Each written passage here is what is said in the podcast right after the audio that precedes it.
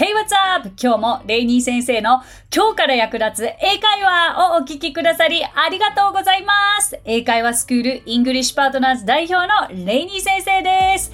今日のテーマは日本語と同じ発想の英語表現です。Time is money って表現日本語でもよく使用しますよね。こちら英語でもまあそのまま使えるんです実は。今回は日本と発想が似ている英語表現をご紹介していきたいと思います。じゃあどんどん行きましょう。まずですね、水と油ですね。これは言わずもがな意味を説明しなくてもあれですけれども、ちょっと英語では They are like oil and water. They are like oil and water. うん。もうそのまんまですね。オイルウォーターなわけですけれども、まあ、they are like oil and water. これを使うことができます。じゃあ次、口が滑るとか言い間違えるというような言い方ですけど、a slip of the tongue, a slip of the tongue こう、滑るという表現が slip ですけれども、まあ、舌が滑る、要は口が滑る。使い方としては、it was a slip of the tongue. It was a slip of the tongue というふうに使えます。そして次、鳥肌が立つ。これ言い方わかりますか皆さん？鳥肌、bird skin って思いますよね。でも私昔確かに使ってたと思うんですよ。bird skin, bird skin とか言って、え？みたいな。Oh, goosebumps って言われて、え、何？goosebumps って、あ、バンプってちょっとブツブツみたいなデコボコかっていうのが分かったんですけど、あ、グースって確かに鳥でいたよなって、ガチョウですよね。そうそうそうそう、グース。で、グースバンプス。ガチョウの、こう、ちょっとしたボコボコ。こう具体的に、こう、鳥の名前を出しているわけですけれども、だから、チキンスキンとか、チキンバンプスとかは言わないってことなんですよね。えー、例文見ていきましょうか。This music gives me goosebumps とか、Her voice gives me goosebumps わかります？ああこの音楽、もう鳥肌が立つとか、彼女の声、鳥肌が立つですね。すごく役立つと思います。あとはなんか、おお、鳥肌っていう一言あるじゃないですか。そういう時、グースバンプス。こういう感じでも使えます。次、隣の芝は青いですけど、ね、これも言ってみたい時ありますよね。The grass is always greener on the other side of the fence 直訳すると、えー、垣根の向こう側の芝生の方がいつも青いになるのですが、えー、隣の芝は青いのことですね。The grass is always greener on the other side of the fence. はい。なんかこれってでもどうなんだろう。日本人的発想な感じですよね。なんか隣がよく見えるっていう。なんか外国人って外国人ってくくったら失礼かな。なんか自分は、まあ、こうベストな状態にあるよって思われる方も多いのかなって思ったりもするんですけれども、そうそうそうそう。これは世界中共通。英語圏でも共通ということですね。次に、時は金なり。まあ、time is money と日本語でも言ったりしますが、英語でもそのまま time is money。Time is money. 今、マネーがそのまま英語で money, money ですね。で、こういうのってじゃあどういう時に使うのかなと思うんですけれども、なんだろう、こう、相づちともまた違うけれども、うーん、まあ時間大切だよねとかいう会話になったら、Yup, time is money みたいなことも言えるし、time is money, right? とか相手に聞いたりすることもできるかなと思います。ぜひですね、こういうフレーズ、まあ今日のここまでだけでもへーとかそうなんだって思うことはたくさんあると思うんですけれども、実生活で使うんだったらどういうふうに使ってみるんだろうまでぜひ皆さん考えていただきたいんですね。こうやって、あ、そうなんだっていうフレーズが増えていくだけでは実際の英会話には役立ちません。ご自身がいざ英会話をしてみるときに、Oh, her voice gives me goosebumps って言えるかな？とか、実際に鳥肌が立った時のことを想像して自分なりなフレーズを作ってみるとか、あくまで私が皆さんにお伝えするフレーズは私の中から出てきたものだから、ぜひ皆さんの中でどういうこれらの言葉を使ったフレーズが出てくるかっていうのをちょっと聞いてみたいなと思ったりしますね。そう。だからどうやってリアルに使うんだろうは常に考えてみるべきだと思います。さあ次、鉄は熱いうちに打て。もしくは後期を逃すなって言ったりもしますけれども、strike while the iron is hot. strike while the iron is hot. 打つね、strike. While the iron is hot. あ鉄が熱い間にということですけど、そのまんまですよね。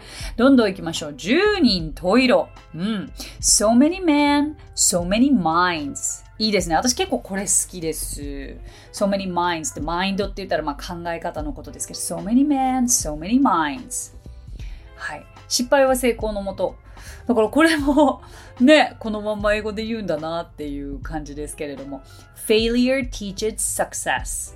failure teaches success. これ英語かっこいいですよね。間違い、失敗は成功を教えてくれるっていう直訳ですけれども。私とっても好きです。はい。そして次も好きだな。早起きは三問の得。早起きは三問の得。The early bird catches the worm. The early bird catches the worm. 早く起きる鳥はあの餌を得ることができるという面白いですね。具体的に鳥を使ってるところが面白いなと思います。ちなみに面白いのが early bird だけでどういう意味かご存知ですか？早起きな人という意味なんですね。じゃあ逆に夜型は何て言うかわかりますか？night owl というんですね。あの、owl って言ったらフクロウは夜に夜行性じゃないですか。だから、えっ、ー、と、そういう風に使ったりもできます。さあ次が百聞は一見にしかず。Seeing is believing. Seeing is believing. 見ることは信じること。だからここでは聞くという表現は全く入ってないですね。うん。で、もう一つの言い方として to see is to believe という言い方もできます。はい。だからこうやって、あ、これって不定詞なんだとか、seeing is believing、あ、これ同名詞なんだとか、こうやってなんか文法の後付けっていうのはすごくわかりやすいんじゃないかなと思います。So far, so good, everybody? さあ次、雨降って地固まるは After the storm comes a calm. After the storm comes a calm. すごい言いにくいですよ、この comes a calm. そう。え嵐の後は、まあ、静けさが、まあ、やってくるということですけれども、雨降って地固まるということですね。一石二鳥。kill two birds with one stone. kill two birds with one stone. これイギリスのことわざに由来するそうです。そして最後になりますが、えー、これシェイクスピアでもこのタイトルありますね。えー、終わりよければすべてよし。All is well that ends well. All is well that ends well. なんかこれって、うん、あんまりその文法的にも最初難しいなっていうか、あんまりこういう使い方はしないよなって思うと思うんです。自分の中からとにかく生まれてくるようなフレーズではないとは思うんですが、まあ終わりよければ全てよしというちょっとことわざとして知っていただければいいなと思います。All is well that ends well ですね。いかがでしたでしょうか？まあ、バーッと行きましたけれども、結構こう海外だと日本とこう発想が違うからことわざ自体、こう全く違ってくるのかなと思いきや、意外と意外と、意外や意外、ね、同じ発想のものがあるんだなっていう感じですよね。これ以外にも全然まだまだあるんですよ。ただ今回は比較的日本でもよく聞くものであったりとか、あとは英語としても今後会話に役立つのではないかなとか、皆さんにぜひ使っていただきたいなというものを選んでご紹介してみました。で、これをね、なんか10個でも15個でもこう全部覚える必要って私ないと思うんですよ。多分皆さんの中で、あ、引っかかる、あ、これいいなって響いたのって1個か2個ぐらいなんじゃないかなと思うんで。それで全然いいんです。ですから、それを徹底的に口が覚えるまで練習して、そう、それを絶対必ず会話で使ってみる。ここまで考えていただけたら、そのフレーズは自分のものになります。OK? この今日ご紹介した何個かをもちろんノートに書いていただくこともありがたいんですが、ノートに書いてそこで満足してるだけだったら、英会話は上達しないですからね。Alright? そう、じゃあ私だったら、まあ、絶対日常会話で使うのは Goosebumps。多分この中だったら一番使うと思うな。うん。あとはなんかこう、みんなと話し合ってる時になんか、なんですか、賛同しながら、So strike while the iron is hot. まあこの辺は結構掛け声として言ったりもするでしょうね。で、何か朝いいことがあったら、The early bird catches the worm みたいな、なんか自分、自分にとって何かいいことがあって自分が早起きしてたら自分への励ましとしてこのフレーズを使うでしょうし、結構だから自分の生活と照らし合わせてどれが使えるかな自分ごとにできるかなというのを意識してみてくださいありがとうございました今日お話ししたフレーズや単語はノートというサービスの方で文字起こしをしております。ノートへのリンクは番組詳細欄に記載していますので、こちらもぜひお役立てくださいね。さて、今回も番組へのコメントをいただいております。ご紹介させてください。ニックネーム、バッファローウィングにハマり中さん。いいタイトルですね。レイニー先生、はじめまして。はじめまして。いつも通勤時に聞かせていただいています。歩きで出勤していた頃は、前後に人がいないのを確認してから、ブツブツ言いながら聞いていました。今は車出勤なので気兼ねなく声に出しています。ところで、私はあるゲームアプリをきっかけに海外の方とチャットをするきっかけを得ました。Google 先生を使いつつ、時間のある時に中学英文法までの復習をしたりしますが、Over 40からの勉強は年齢的に記憶の定着力が低下していて、未だにまだまだ構文ができません。そんな宿泊中ですが、ある時レイニー先生の YouTube チャンネルにて、フレーズで覚えることについてシェアされているのを発見。ふと思い返してみると、自分でもリアルなネイティブとのチャットで使われたフレーズを真似して活用していたことにこの時初めて気づきました。それ以来、レイニー先生のフレーズの覚え方を見ていますが、リズムで覚えるのは本当にいいと実感。Could you tell me the way to the station? 忘れっぽい私が完璧に覚えています。できればこのフレーズ練習を出勤時にやりたい。そう思ったのですが、通勤時は Wi-Fi がないため YouTube で聞くのは得策ではなく、このフレーズ練習をポッドキャストでも聞けたらいいなと思ったのですが、ポッドキャストでフレーズ集を配信する予定はありますか？コメントありがとうございます。嬉しいです。うーん。そうそうそう。いや、もう、素晴らしいですね。なんかゲームの中で英語を使いたいから英会話レッスンやりたいですっていううちのスクールの受講者さんも実はいらっしゃいますし、で、ゲームってなんか普通の会話より焦るし、オンタイムだし、なんか自分の判断とか指示間違えたらとんでもないことになるじゃないですか。これ焦りますよね。そうでもなんかそういうきっかけがあるのもいいなって思うんですよ。自分から英会話使うきっかけになるじゃないですか。あのタイプする場合もあればなんかこういうヘッドフォンつけて声で喋り合うのもあるらしいですよね。いやそれは怖いわ。私でも怖いわ。ねえ。だってそもそも英会話ってこうなんか目の前にいてなんとなくジェスチャーで成り立ってたんですよ私も最初の方は。でも一番苦手だったのはやっぱり電話で英語を話さなきゃいけない時でゲームってまさにそれですよね。ヘッドフォンだけだったらまるで電話のようですもんね。But good for you, good for you. あのですね、えー、このリズム動画は、えー、私のインスタグラムや YouTube、TikTok、えー、Twitter、Facebook で同じものを配信しておりますので、ぜひレイニー先生で検索していただくとそれぞれ出ると思うんですが、私がもう本当に英語が話せなかった時、まあ、口が回らなかった時ですよね、英語の。どうやったらこのフレーズを追いついて言えるようになるんだろうってすごく考えて、それで編み出した方法を今配信してるんですよ。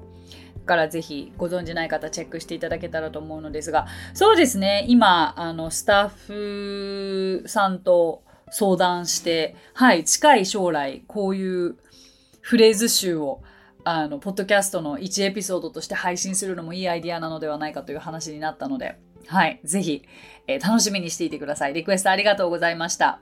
さて、この番組ではご感想やリクエストなどお待ちしています。番組詳細欄にあるリンクよりお気軽にご投稿ください。そして Apple Podcast ではレビューもできますので、こちらにもぜひレビューを書いてもらえると嬉しいです。それでは最後に今日のあれこれ English。え、あれこれ English はですね、英会話スクール English Partners の講師たちが出演をしていて、毎日新しいこう動画が配信されているチャンネルなんですけれども、あのー、もう生きたフレーズや単語を学ぶことができて、こちら Instagram、YouTube、Facebook、Twitter、TikTok でご覧いただくことができるので、ぜひあのチャンネルフォローしていただけたら嬉しいです。そんな中から今日私が皆さんにお届けしたいのはこちら。朝一にやります。英語ではですね、これビジネスシーンでも、いや別にカジュアルシーンでも役立つすごく便利な一言かと思いますけれども、まず英語で言うと、I'll do it first thing in the morning. I'll do it first thing in the morning になります。あ、そのままかという響きですよね。でもなんか朝一っていうのが first thing というのはなかなか思いつかないんじゃないかなと思うんですけれども、まあ私はやります。I'll do it. で、最初に first thing 朝に in the morning それをくっつけて朝一にやります。I'll do it first thing in the morning となります。例えば上司が顧客にメールを出しておいて Could you send a mail to the client? 朝一にやります。I'll do it first thing in the morning このように答えることができるのでぜひぜひお役立てください So that's it. Thank you so much for coming by. Thank you so much for listening. 今日もレイニー先生の今日から役立つ英会話をお聞きくださりありがとうございました。皆様とはまた来週金曜日にお耳にかかりましょう。So till then, bye! さあ、ここでレイニー先生の活動を紹介させてください。まずは、レイニー先生が運営する英会話スクール English Partners では、私たちと楽しく生きた英語を身につけたいという方を大募集。マンツーマングループ、キッズすべて出張レッスンとオンラインレッスンで行っています。また、英会話の講師も大募集。女性だけの募集になりますが、東京23区内で出張レッスンができる方や、オンラインレッスンで早朝や夜のレッスンができる方、海外在住の講師なども募集しています。ぜひご応募お待ちしています。詳しくは English Partners のホームページを検索してみてください。